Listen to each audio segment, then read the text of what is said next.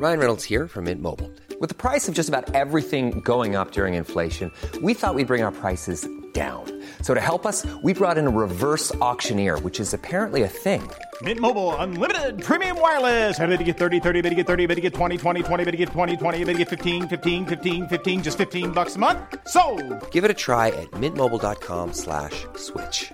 $45 upfront for three months plus taxes and fees. Promo for new customers for limited time. Unlimited more than 40 gigabytes per month. Slows. Full terms at mintmobile.com. Stocks for beginners.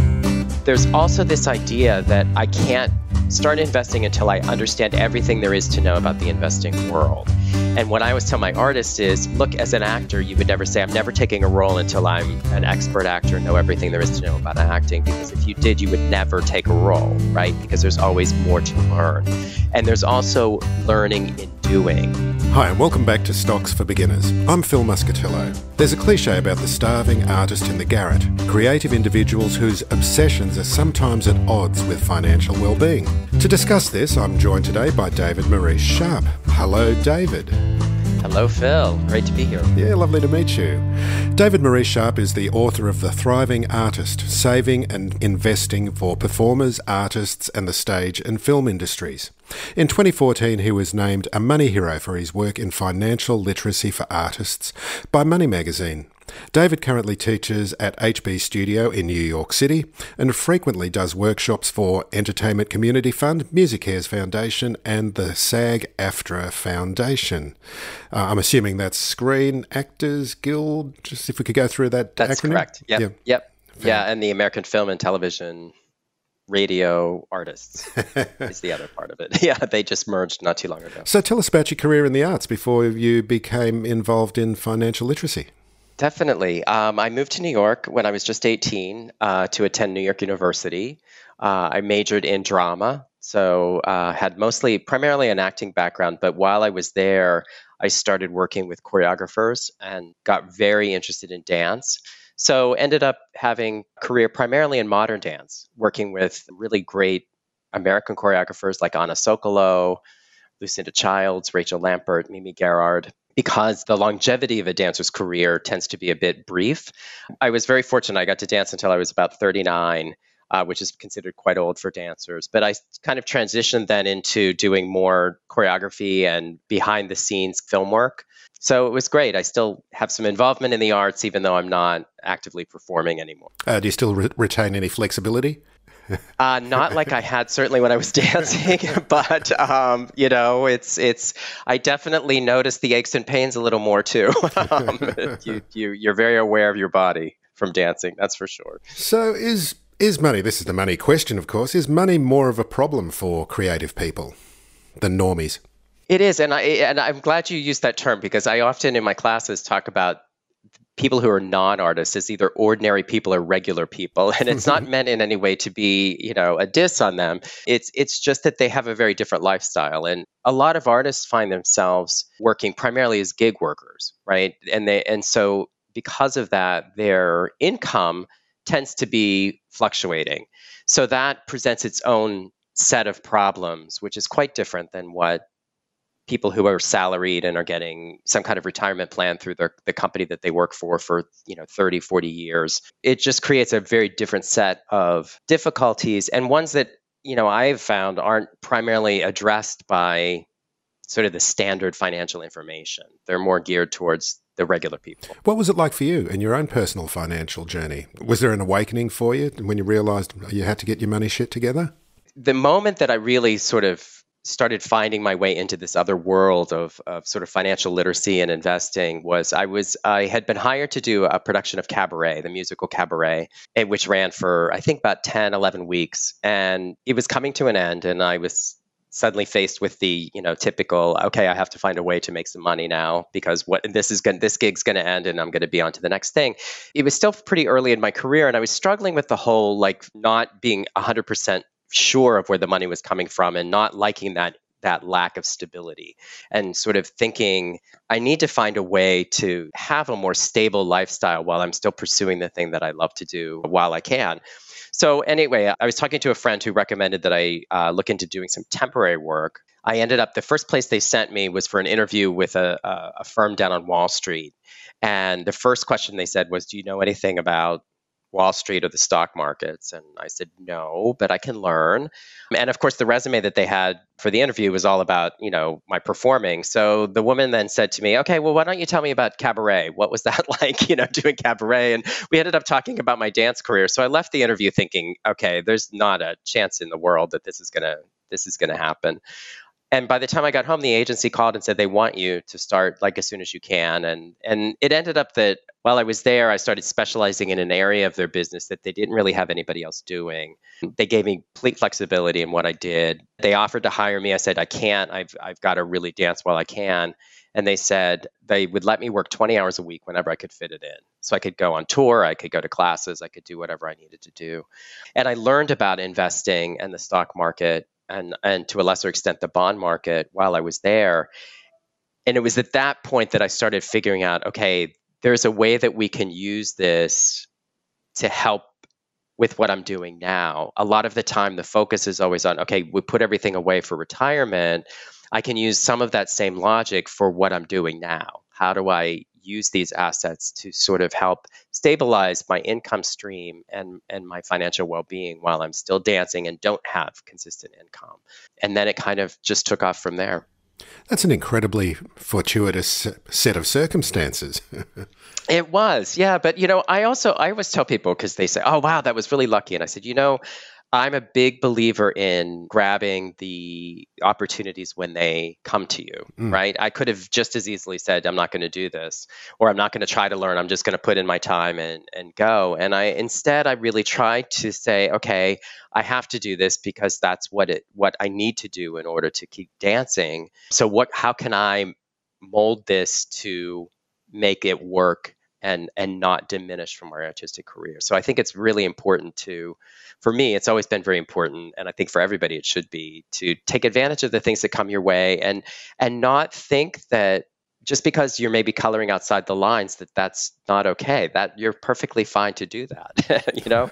And a lot of times great things come from that. And better than waiting tables. Exactly. What was the nature of the work? They worked on primarily like annual meetings for corporations but then they got involved in proxy fights contested elections um, tender offers things like that. Mm-hmm. and that's the the proxy fight area was was where i started to specialize in because it was very high stakes a lot of money was involved in it and they just didn't have anybody doing what I did. And interestingly, it came down to, to, a lot of attention to detail, which is exactly what you have in the arts, right? So, and they were being able to think about how to do things in a different way. And I, you know, if I had a dollar for every time I was in a meeting with them and they said, wow, that's a really creative idea, I was like, no kidding. That's what we're trained to do in the arts. You know, it really assisted me in finding my niche there and then becoming invaluable to them so that they had to then give me what I wanted. Choreographing a proxy fight. exactly, basically. Just for listeners who don't understand what a proxy fight is, this is to do with the voting intentions of major shareholders in corporations that will affect um, board decisions. Is that correct?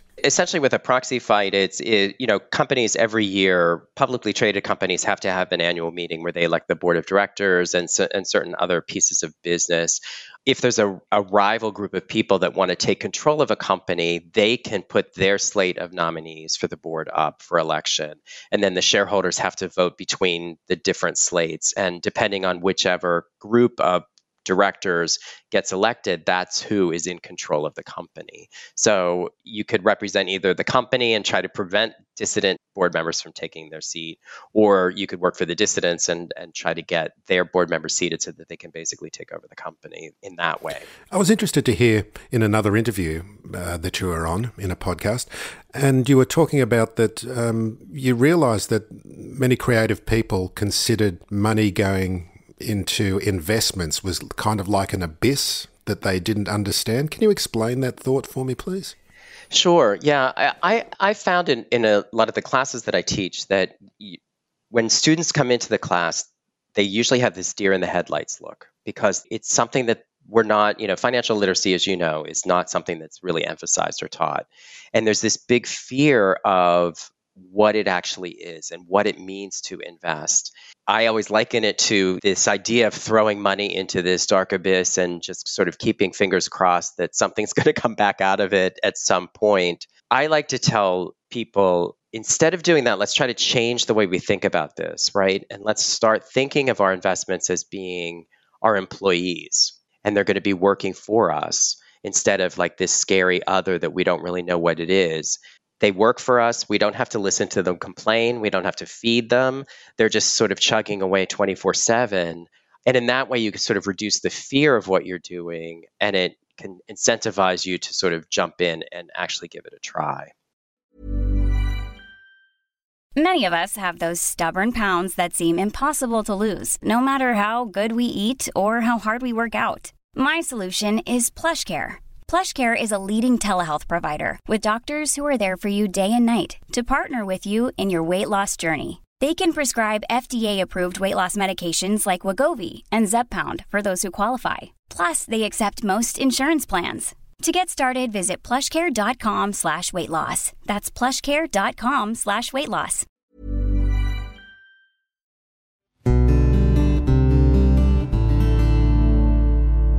Are there any other misconceptions that people arrive at your workshops with? A lot of them think I have to have a lot of money before I can start doing any of this. So there's no point to really even trying before I have that. Nothing, especially these days, nothing could be further from the truth. And year after year, it's becoming increasingly easy to get involved in investing with very, very small amounts of money. And the great thing about doing that is number one, you create a web of investments and a well-being platform for yourself that will continue to build and then when you do have an influx of cash you know exactly what to do with it right? Another reason is that you want to get your investments starting to work for you sooner rather than later. And importantly there's also this idea that i can't start investing until I understand everything there is to know about the investing world. And what I always tell my artists is look, as an actor, you would never say, I'm never taking a role until I'm an expert actor and know everything there is to know about acting. Because if you did, you would never take a role, right? Because there's always more to learn. And there's also learning in doing. So by finding these ways of getting involved in investing in assets with very small amounts of money you create the educational environment for yourself as well so that you can learn so that you then are more confident in the next choices that you make. Those are what i call sort of the light bulb moments with the students where they go oh wait a minute i can actually do this. And it does actually make sense and it's not something that i'm not going to be able to understand. I've seen parallel situations um, because I'm dealing a lot with a lot of marketing people in the finance industry, and they always tell me that they've they've come into the industry, they had no idea about finance, but then they they suddenly start learning about it and go, oh, it really isn't that hard. It's not, it, but it is like kind of learning another language, right? Where you, and you just have to, if you know that, and you say, you know, you wouldn't expect to sit down and learn German after one lesson and be able to speak it fluently, right? Or some other language. You need to it's something that you just have to keep familiarizing yourself with the terminology and the ideas of it. But it's certainly nothing that is beyond the ability of anyone to learn. You just have to be given the pathway into it. So, how can people start investing with small amounts of money? There's a lot of funds now. You know, it used to be that they had a, a, large amount of money that you needed to do in order to get into a mutual. Mutual funds are probably one of the simplest ways to start getting investing. And just for clarity, a mutual fund is a collection of assets. I like to talk about it as a basket of assets that a financial overseer, financial manager puts a lot of different things into, and you buy a piece of the basket. So you get exposure to everything that's in that basket of assets, which gives you instant diversification, which is great because that reduces the risk that you're taking because you're not putting all your eggs in one basket. There are a lot of mutual funds now where you can get start buying shares of the mutual fund for as little as a dollar at a time. So it's very inexpensive to get involved in that. Exchange traded funds are another type of asset similar to mutual funds in that it's a collection of assets that you're buying a piece of. Exchange traded funds or ETFs trade on the market more like shares of stock, but where it used to be that you had to buy a number of shares, um, and usually a bigger number because they charge fees for it. Most of the fees have gone away, especially for ETFs. So you can buy as little as one share at a time. A lot of the brokers are now also allowing you to buy fractional shares. So you could put $5 into an ETF and just buy a fractional piece of the ETF or a fractional piece of a share. So there are a lot of options for getting into investing. There are also things called robo advisors, which set up funds where the, someone else is actually picking the portfolio for you based on some questions that you answer to determine how much risk you can take. And a lot of those you can just put in a little bit of money, like five, ten dollars a month, and then they'll do all the investing for you. We're very fortunate right now to have a lot of ways of getting exposure to different kinds of investment assets using as little as a dollar or or five dollars or ten dollars. Can you share a, a, case study of a student and um, the process that they went through? I can, yeah. I have. I, I obviously get a lot of range of of people, um, and certainly the earlier they start, the better. But I did have one student who had had a very successful career and was continuing to have a successful career as a soap opera actress and doing some teaching, et cetera, et cetera, but was in her late 60s and came to me and, and, and took some of my classes and then um, had a private consult with me and, and was like, I don't have really any money saved or any anything. I think she had some IRAs that were invested in like certificates of deposit. It wasn't even in in any kind of other asset. We worked to set up some mutual funds that she could get into to sort of establish some income producing assets for her just to help supplement income, kind of migrate out of these cash vehicles in these retirements so that you were getting more aggressive stocks and bonds and everything else. And she's now in her early 70s, so it's only been a few years, refers to herself as the mogul because she's obsessed with what she's doing. She's now researching individual stocks to buy pieces of, and and has done um, incredibly well for herself, and can feel the security of knowing that she's created and continues to create this financial wellness plan. And every time she laments and says, "Oh, I wish I had done this, you know, 30 years ago when I was starting out." My response is always, yeah, would it it would have been great, but you didn't. And you did it when you did and look at how well that served you.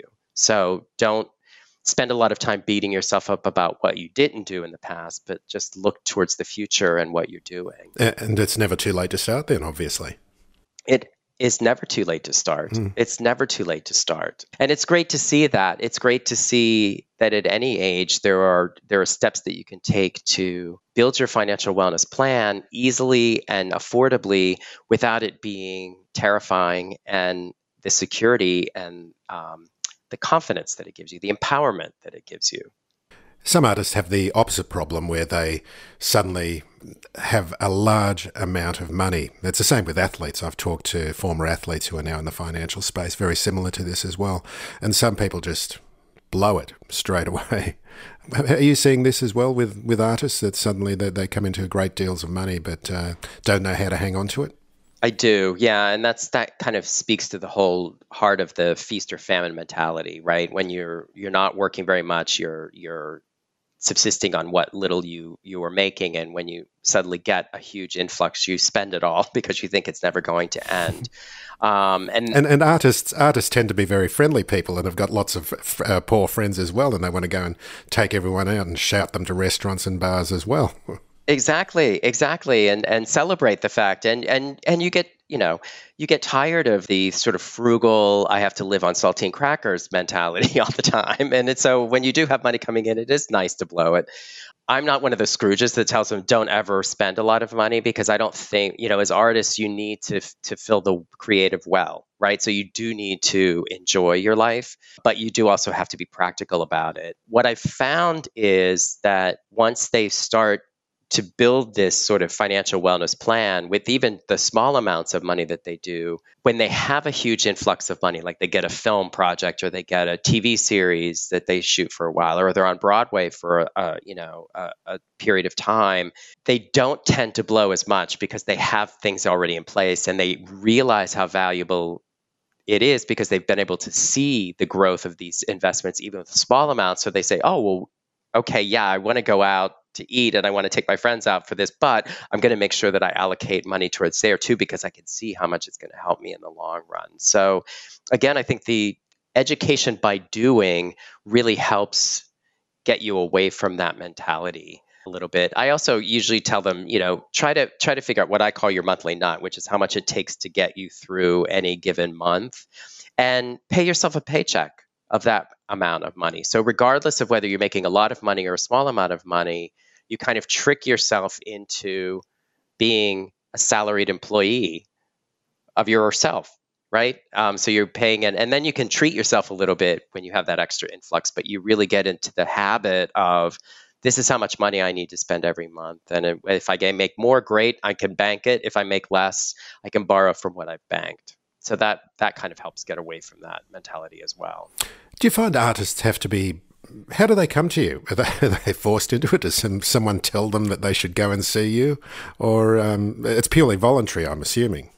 Absolutely, yeah, yeah. A lot of them find their way to me through the the classes that I do um, through community or entertainment community fund or HB Studio. A lot of them realize that they need to they need to address this. They're just fearful of doing it. Uh, a lot of the education that's out there also isn't geared towards artists. So it's not particularly helpful for them to go into because then, you know, what you're faced with is you have to first understand what they're talking about with just the financial literacy part of it and then you have to figure out how to apply it to what you're doing. And they realize that I get it because I've lived the life of an artist. I know what that's like and and I, you know, can help sort of bridge that gap for them. It was very interesting during the pandemic because obviously artists were were sort of doubly hit because they most most of the sources of creative work that they were doing shut down, but also their sort of subsistence jobs of waitering or you know doing things like that shut down or or were depleted. So um, they were hit very hard.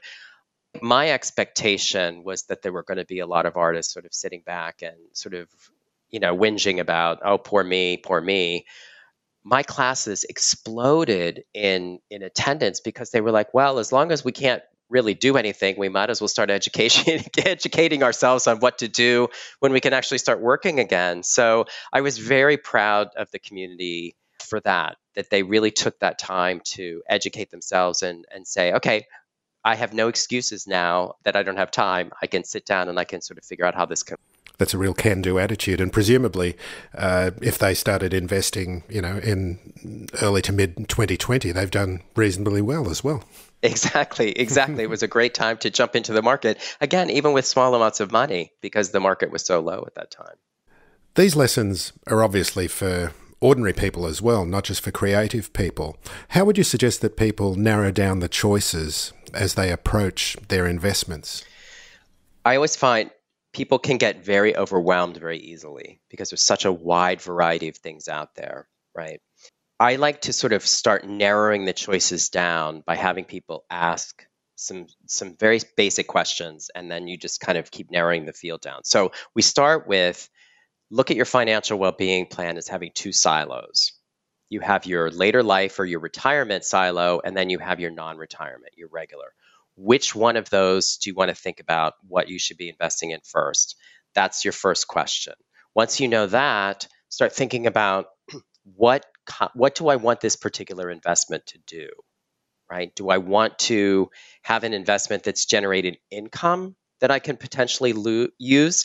Um, it's kind of like the goose that lays the golden egg. You know, I, you don't have to kill the goose to take the eggs.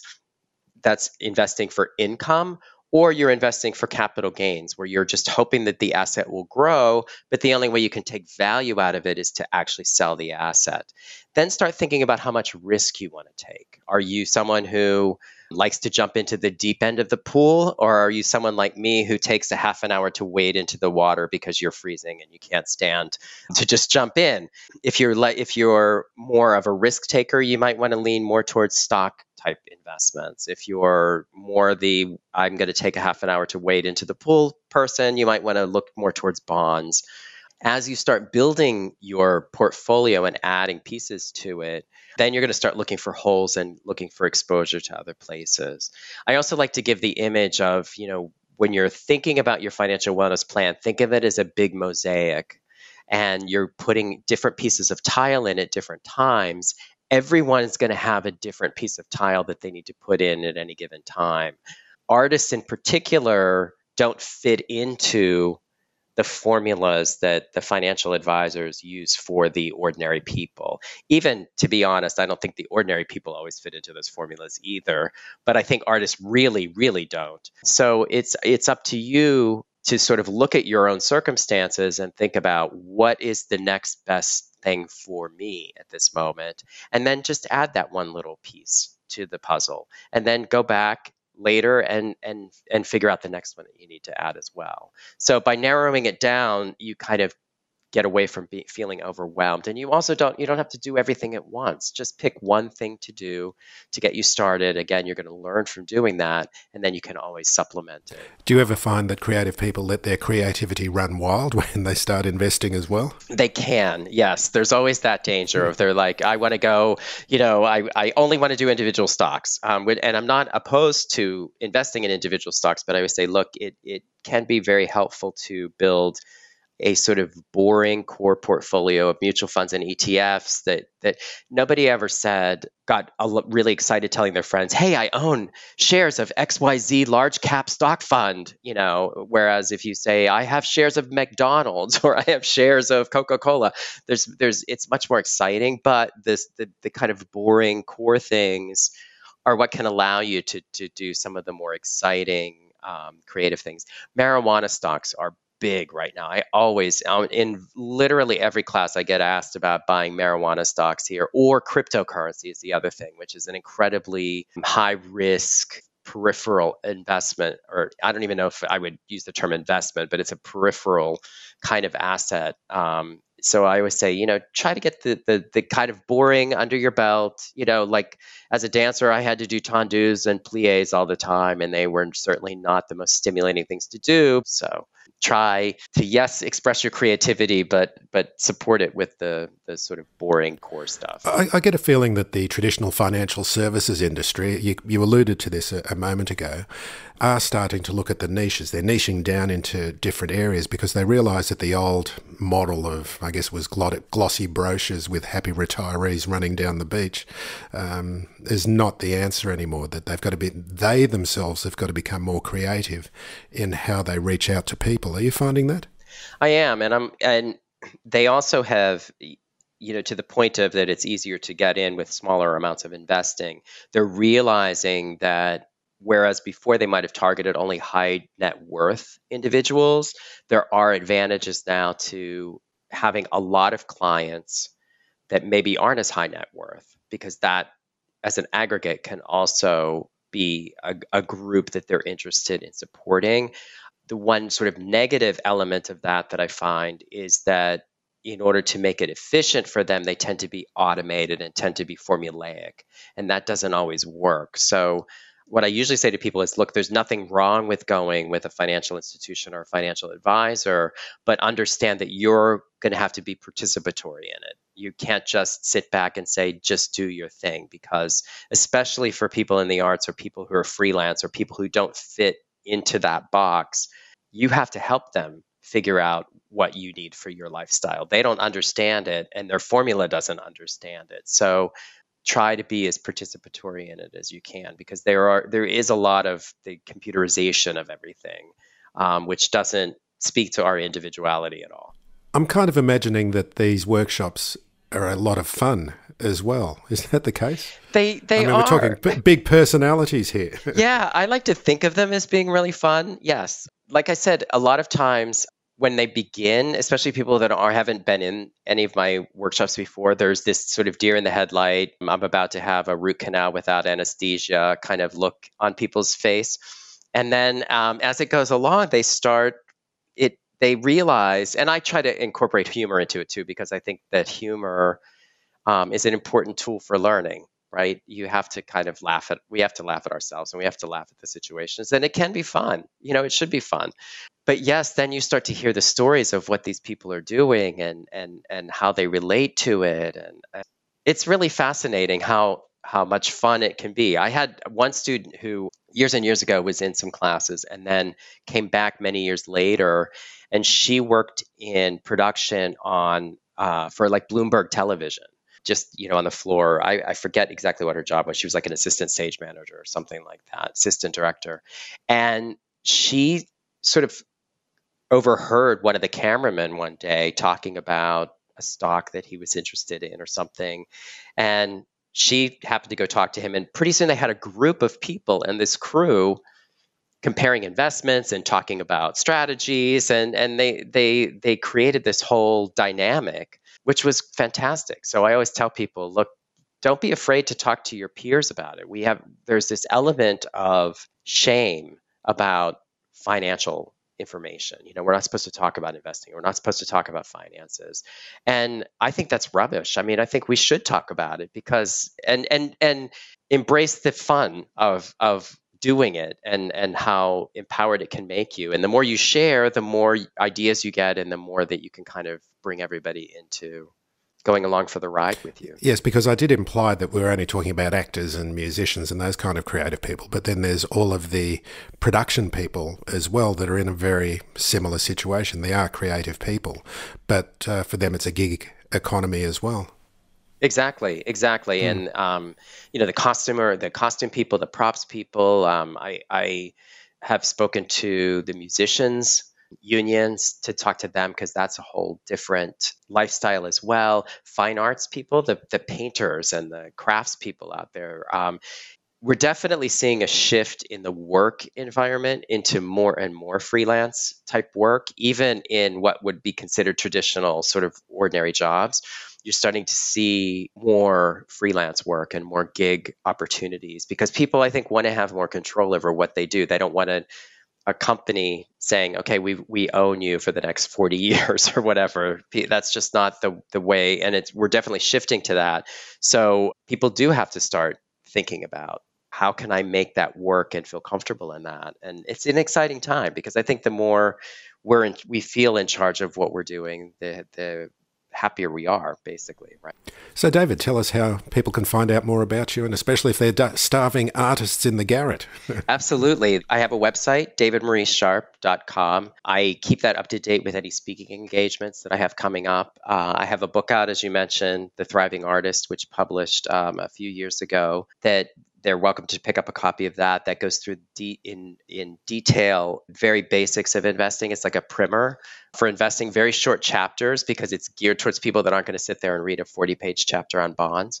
And I also have um, all my social media is also available on my website. I send out um, a monthly reminder monthly check-in for people with some ideas. There's a form on my website if you would like to be a part of that. You can um, just shoot me an email or send me fill out that form and i'd be happy to add you to that list and drop in in one of my classes. Some of them a lot of them like at entertainment community fund they're free to anybody in the performing arts from anywhere in the world. The great thing the other great thing that happened in the pandemic is everything went online. So now anybody in the world can literally come in and listen to some of these classes. So um, there's a lot of opportunity. But yeah my website would be a good place to start Oh, well, we'll put all the links in the show notes and the episode notes and blog post as well, so people can find you easily just by a click of a button. David Maurice Sharp. Wonderful. Thank you very much for joining me today. Thank you. If you found this podcast helpful, please tell a friend, especially if it's someone who needs to start thinking about investing for their future. You'll be helping them and helping me to keep this show on the road. Stocks for Beginners is for information and educational purposes only. It isn't financial advice, and you shouldn't buy or sell any investments based on what you've heard here. Any opinion or commentary is the view of the speaker only, not Stocks for Beginners. This podcast doesn't replace professional advice regarding your personal financial needs, circumstances, or current situation. And thank you for listening to my podcast.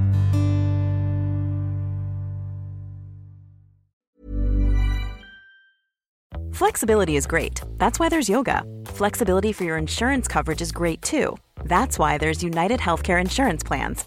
Underwritten by Golden Rule Insurance Company, United Healthcare Insurance Plans offer flexible, budget friendly coverage for medical, vision, dental, and more. One of these plans may be right for you if you're, say, between jobs, coming off your parents' plan, turning a side hustle into a full hustle, or even missed open enrollment. Want more flexibility? Find out more about United Healthcare Insurance Plans at uhone.com.